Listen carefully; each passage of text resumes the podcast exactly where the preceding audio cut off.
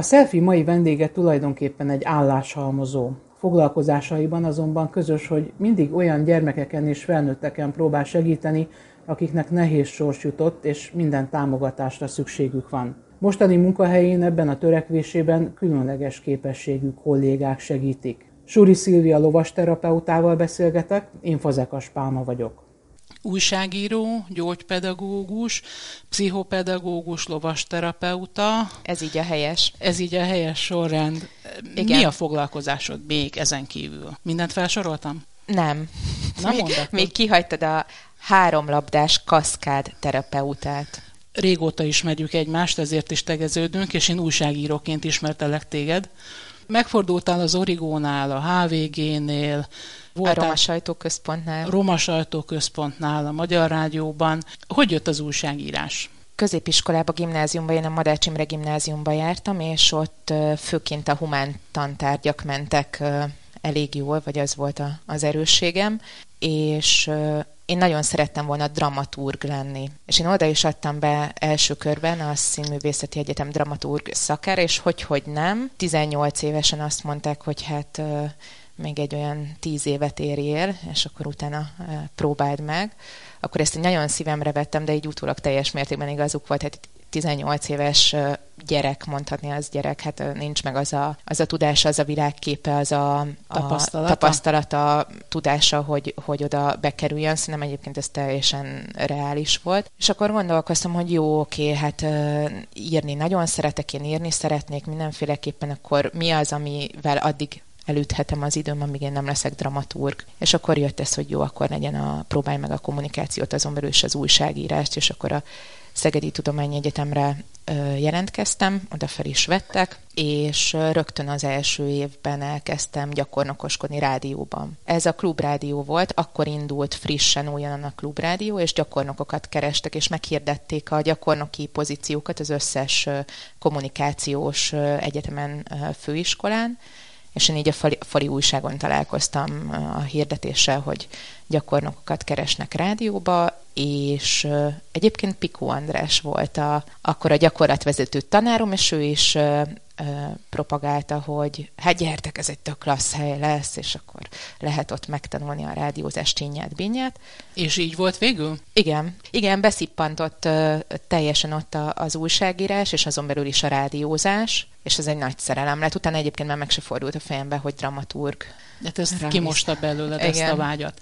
Hogyha Igen. végignézem az írásaidat, és hát ugye ismerem az anyagaidat is, a rádiós anyagaidat is, általában mindig perifériára sodródott, eh, hátrányos helyzetben, nagyon kiszolgáltatott eh, embercsoportokkal foglalkozó. Hogy jött ez a téma? Azt mindig is tudtam, valahogy éreztem, hogy a, a belpolitika engem nem érdekel. Vagy nem, tehát hogy nem, ez nem igaz. Tehát, hogy érdekel, mert nagyon is érdekel, mai nap az az első reggel, napközben, este, hogy folyamatosan híreket olvasok, és fi- nyomon követem a belpolitikát. Tehát érdekelni érdekel. De belpolitikai újságíró soha nem szerettem volna lenni. Miért? Um, az nekem valahogy nem emberi történet. Tehát, hogy, hogy abban nekem kevés az őszintesség. Valahogy így érzem. Tehát, hogy, a, hogy ott mindig a politikusok szerepet játszanak, célcsoportokhoz szólnak, üzeneteket fogalmaznak meg, ott, és engem mindig valahogy ezek a személyes emberi történetek meg sorsok érdekeltek. Amik és aztán a... végül is nagyon is a politikához köthetők, hiszen megmutatott, hogy mi az, ami változtatni kellene, vagy mi az, ahova már a politika nem ér el, olyan messze van tőle éppen. Igen, így, így közvetetten igen, nyilván ez is politika, minden politika, tehát igen, de hogy mindig ezek a, a személyes sorsok és uh, sztorik érdekeltek, és ezt akartam megmutatni. Emlékszel, hogy mi volt az első ilyen cikked, vagy rádióriportod, amit ebben a témában csináltál? Vagy mi volt az, ami leginkább megérintett? Mi volt az az első, ami megrázott? Mert azért ezek nem könnyű anyagok. Akár egy egy monori cigány soron végig menni, vagy akár éppen egy lebontásra ítélt házban élő emberekkel beszélni. Valamiért sose ráztak meg ezek a történetek. Nem tudom, hogy miért, hogy ez a, az én személyiségemből adódik, vagy miből, de, de de mindig tudtam teljesen objektív maradni egy-egy ilyen történetbe, tehát nem sodortak el magukkal az érzelmek, meg a, a, a Mi volt a célod? Miért, miért érezted úgy, hogy ezeket meg kell mutatni? A döntéshozóknak megmutatni ezeket a történeteket, tehát nekem mindig az volt a célom, hogy ezek eljussanak a döntéshozókig, és hogy változtassunk eze, ezeken a sémákon, ezeken a rendszereken. Tehát a, a célom mindig ez volt ezekkel a történetekkel, minél több emberhez eljutni, és azon belül is elérni egy olyan kritikus tömeget utána, ami változást hozhat, vagy generálhat. Ez tök naív dolog.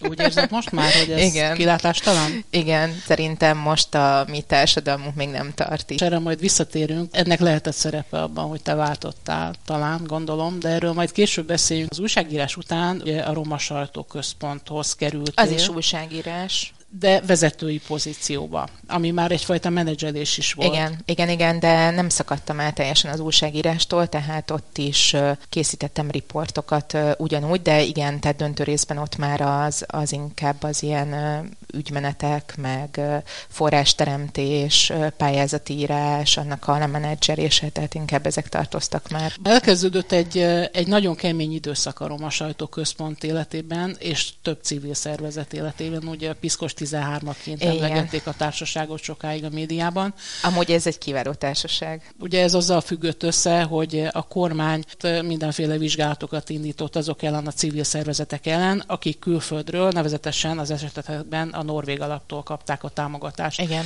Hogy emlékszel vissza erre az időszakra? Egyszerre volt óriási nyomás, és egyszerre volt egy nagyon inspiratív időszak. Nagy nyomás alatt kellett nagyon kreatívan működni folyamatosan kellett végezni normális munkamenetbe a munkánkat, közben ugye a éppen aktuálisan folyó vizsgálatokra felkészülni, és mindent időben leszállítani a hatóságok számára, amiket kértek, és közben meg ugye az óriási média érdeklődésnek és a nyilvánosságnak megfelelni. Miközben lebegett egy ilyen egzisztenciális fenyegetettség is, hogy, hogy hogyan tovább, vagy hogy fogunk boldogulni, vagy honnan lesz forrásunk, vagy vagy mi lesz egyáltalán a Sajtóközpont sorsa. Tehát egyszerre volt megterhelő lelkileg, fizikailag, és közben meg egyébként nagyon jó kapcsolatokat is kötöttünk, és, és építettük a, a civilséget tulajdonképpen. Mikor érezted, hogy, hogy ezt a meccset nem tudjátok megnyerni? Ezt nem éreztem soha. Tudtuk, hogy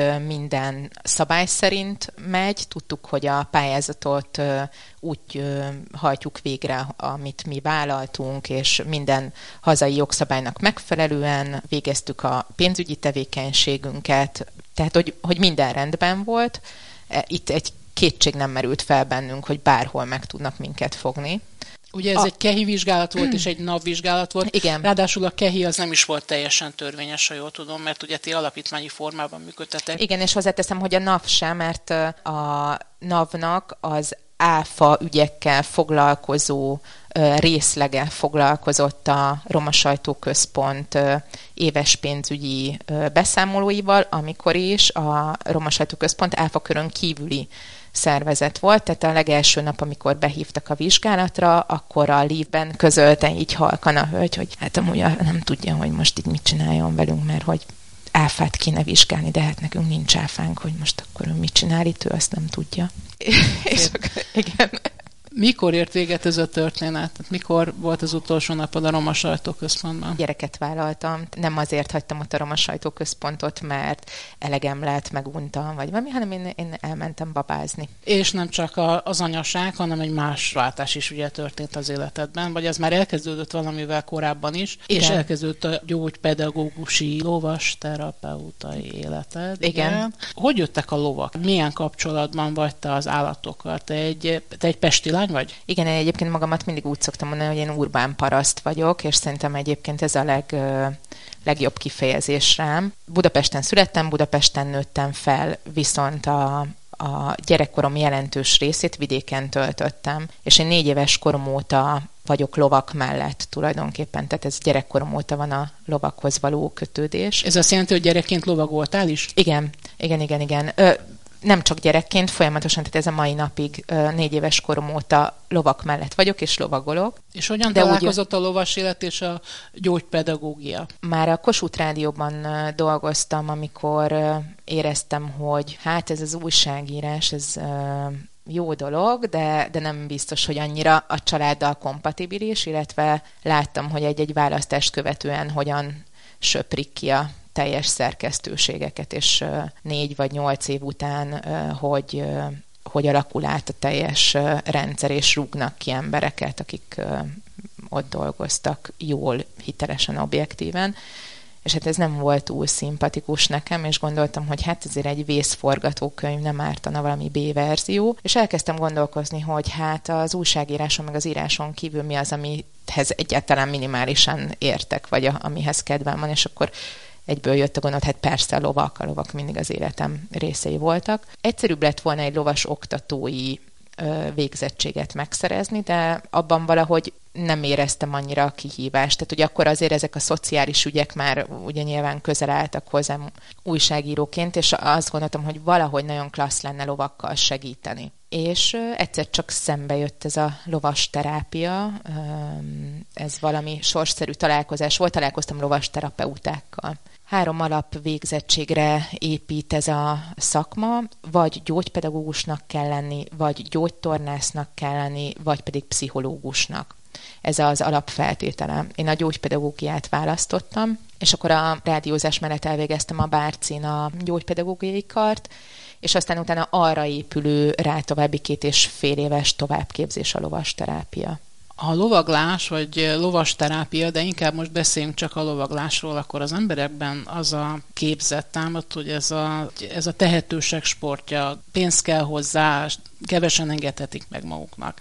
Így van ez a lovas terápiánál is? Vannak megfizethető lovas terápiák, és vannak azért drágább lovas terápiák. Azért azt mindig bele kell számolni, hogy a lovas terápiát tulajdonképpen úgy szoktam mondani, hogy három ö, ember, vagy három fő végzi. Van a gyógyped, gyógypedagógus lovasterapeuta, van az asszisztens, aki ö, kötelező, hogy ö, jelen legyen, és a ló. És ugye három embernek, vagy hát most a lovat is úgy szoktam mondani, hogy ők a munkatársaim, szóval, hogy, hogy három főnek kell ugye a, a díját így megfizetni. A igen. és mindent kitermelni, igen, így igen, állapítják igen. meg a díját. Én tudom, hogy végül is egy saját vállalkozást alapítottál erre? Hogyha egy alapítványt, egy ez nem vállalkozás, igen. igen, és pontosan azért, amit egyébként előbb elkezdtél kérdezni, hogy azért döntöttem az alapítvány mellett, mert folyamatosan pályázom azért, hogy hátrányos helyzetű rászoruló gyerekek is el, tudjak, el tudjanak hozzánk jönni, és nekik támogatott ö, lovasterápiát biztosítunk. Van úgy, akiknek évközben adunk folyamatosan kedvezményt, van, akik ingyen jönnek hozzánk nyári táborokba, van, akinek ingyenes napokat szervezünk, tehát folyamatosan én azért pályázok, szponzorokat keresek, hogy, hogy azok a gyerekek is el tudjanak jönni hozzánk, akik egyébként nem tudnák kifizetni vagy megfizetni a terápiát. Milyen korosztályjal dolgozol, és milyen típusú problémákkal kerülnek hozzá gyerekek? Négy éves az alsó korhatár, és mivel én ezt egy korai fejlesztésnek tekintem, ezért mondjuk nagyjából olyan négy és tíz év közötti korosztály jár hozzánk. Az alsó korhatár az azért négy év, mert a, ez, ennek anatómiai oka van, a medenceöv addigra for és csontosodik úgy végleg össze, hogy onnantól kezdve nem okoz deformációt a rendszeres lovaglás, a lovas terápia. És a célcsoportunk, mivel mi gyógypedagógus lovas terapeuták vagyunk, ezért magatartás, viselkedés zavaros, hiperaktív, autizmussal élő, nem látó, nem halló, Down-szindrómás, tanulásban akadályozott gyerekek. Én többször láttalak téged munka közben, tehát több ilyen foglalkozást láttam, és tudom, hogy ez nem egyszerűen arról szól, hogy a gyereket felültetitek a lóra, és ott mindenféle feladatot végeztek, hanem egy nagyon szoros kapcsolatot próbáltok kialakítani a gyerek és a ló között, a felszerelésben, a tisztításban, a tapogatásban, a simogatásban, minden idegszálával, érzékszervével kell, hogy érezzék egymást. Mi az a plusz, amit egy ilyen terápia ad, mondjuk ahhoz képest, hogy egy gyógypedagógus egy szobában leül és megfelelő foglalkozásokat végez ilyen gyerekekkel? Egyrészt a lovak nagyon motiválják a gyerekeket, tehát nagyon sok minden olyan feladatot elvégeznek a lovak kedvéért, amit mondjuk, ahogy előbb említetted, egy szobában egy gyógypedagógus kedvéért nem biztos, hogy megcsinálna, lehet, hogy elzavarná melegebb éghajlatra, vagy egyszerűen oponálna, és nem, nem csinálna benne részt a feladatba a gyerek, de például, tehát ugye, ahogy mondtad, hogy bevonjuk őket a pucolásba, a felszerelésbe, az etetésbe, ezek már mind olyanok, hogyha például abba belegondolsz, hogy egy finom motorika, tehát egy ilyen kéz ö, újaknak a, a fejlesztése, hogy mondjuk felkantározni egy lovat, hogy ott mennyi kis csat van, luk van, egy pucolás, hogy a sorrendiséget megtanulja a gyerek közben, a szerialitást, közben a taktilitása folyamatosan fejlődik, mert simogatja a lovat, meg kicsit szőrös, kicsit szúr, kicsit ló közben lehet, hogy jól meg is nyalja a kezét, tehát hogy ezek mind olyan fejlesztő dolgok, ami, amit észre sem veszi a gyerek, és, és közben már feladatokat oldunk meg. Terápiáról van szó, van, hogy több éven keresztül járnak hozzátok, vagy van egy minimális időtartam, aminek el kell tennie, és látod a fejlődését, van egy íve ennek a fejlődésnek? Igen,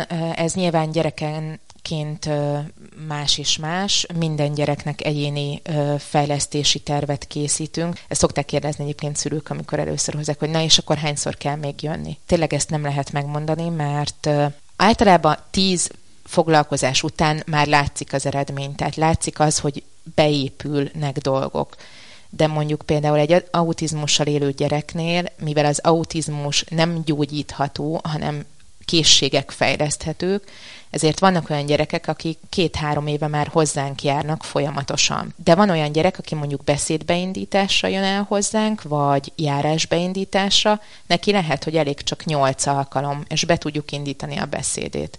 És utána azt mondjuk, hogy oké, okay, köszönjük, elértük a kitűzött célt, gyereknek beindult a beszéde, most már lehet menni logopédushoz. Nem tartunk ott gyereket azért, mert hogy jaj, de jó ott szórakozni, de, de egyébként jó nyilván, csak elértük a, a kitűzött célokat, amiket közösen meghatároztunk a szülőkkel, és onnantól kezdve ugye két variáció van, vagy elköszönünk egymástól, és akkor tényleg mehet tovább a következő fejlesztésre, vagy hogyha annyira lószerelem lett, és egyébként az esetek többségében ez, ez van, akkor maradhat lovaglásom.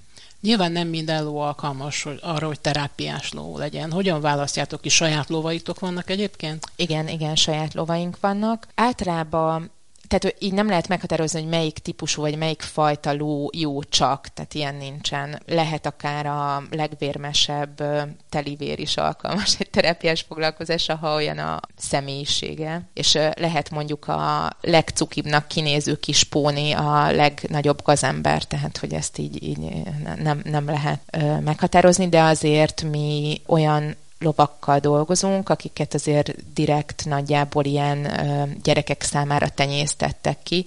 Nekünk fjord és haflingi lovaink vannak, ők eredetileg északi lovak, munkalovak voltak, tehát a földeken dolgoztak, de utána rájöttek, hogy annyira jó a személyiségük ezeknek a lovaknak, hogy, hogy ilyen családbarát lovak lettek, és elkezdtek csak gyerekeket lovagoltatni. Mit jelent, hogy jó a személyiség? Nyugodtabbak? Nagyon nyugodtak, nagyon kedvesek, bármi történhet, meg sem mozdulnak, és, és nagyon-nagyon szeretik a gyerekeket. Ez azt jelenti, hogy nem is volt esetleg olyan veszélyes helyzet például a pályafutásod alatt, amikor azt mondtad, hogy most mellé nyúltunk. A ló miatt nem.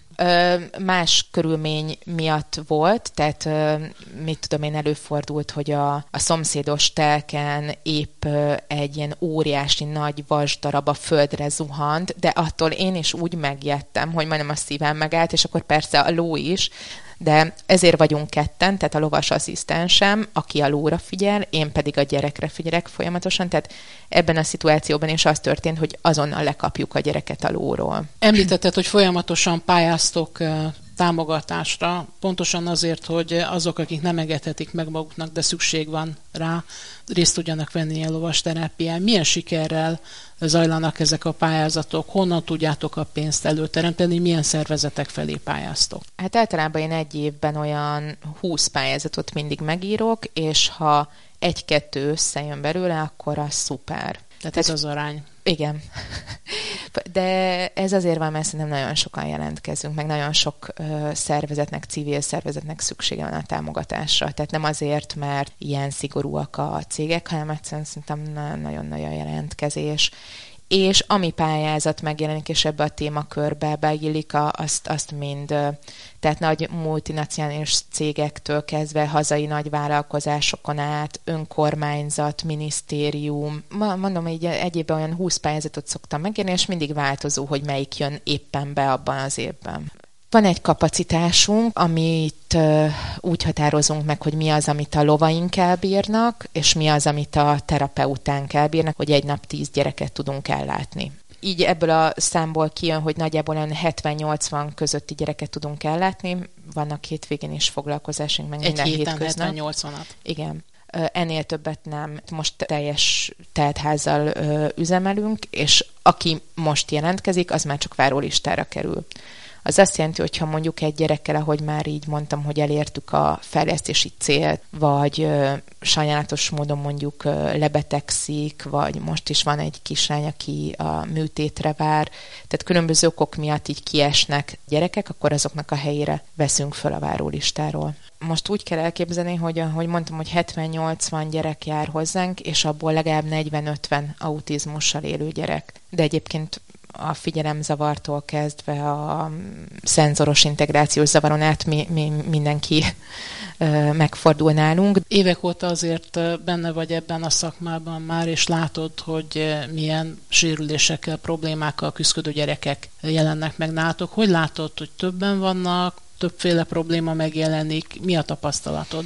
Szerintem nincs több rászoruló gyerek, csak a diagnosztikai rendszerek, illetve a a felmérések lettek sokkal pontosabbak. Nem hinném azt, hogy mondjuk 20-40-60 évvel ezelőtt kevesebb autizmussal élő ember lett volna, csak most már tudjuk, hogy ez az. Tehát, hogy úgy szoktam mondani, hogy régen volt a falu bolondja, valószínű ő egy autizmussal élő ember volt, vagy, vagy más problémája volt, de most már mivel egyre jobban fejlődnek a, a felmérések, meg az eljárások, a protokollok, ezért pontosan tudjuk, hogy, vagy nem pontosan, hú, hát még annyi fekete folt van, de hogy, hogy azért egyre, egyre jobban működik a diagnosztika. Jobban ki lehet mutatni.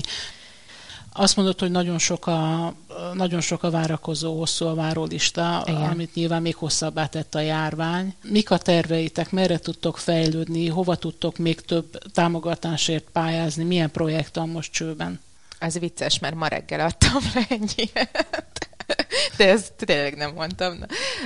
Ma reggel írtam meg pont egy támogatási kéremet, egy pályázatot kapacitásbővítésre az a problémánk a mostani helye, hogy nagyon-nagyon szeretjük, zuglóban vagyunk, nagyon szuper a családoknak, mert a legtöbb gyógypedagógiai intézmény karnyújtásnyira van, tehát tényleg csak átsétálnak, átbuszoznak, kocsival jönnek, és közelbe vagyunk, de már nem, nem tudunk növekedni ott a terület miatt, tehát kicsi, szűk a lovaknak, a gyerekeknek, és kaptunk egy a fővárosi önkormányzattól egy területet a harmadik kerületben, a Mocsáros dűlőn, egy nagyon szuper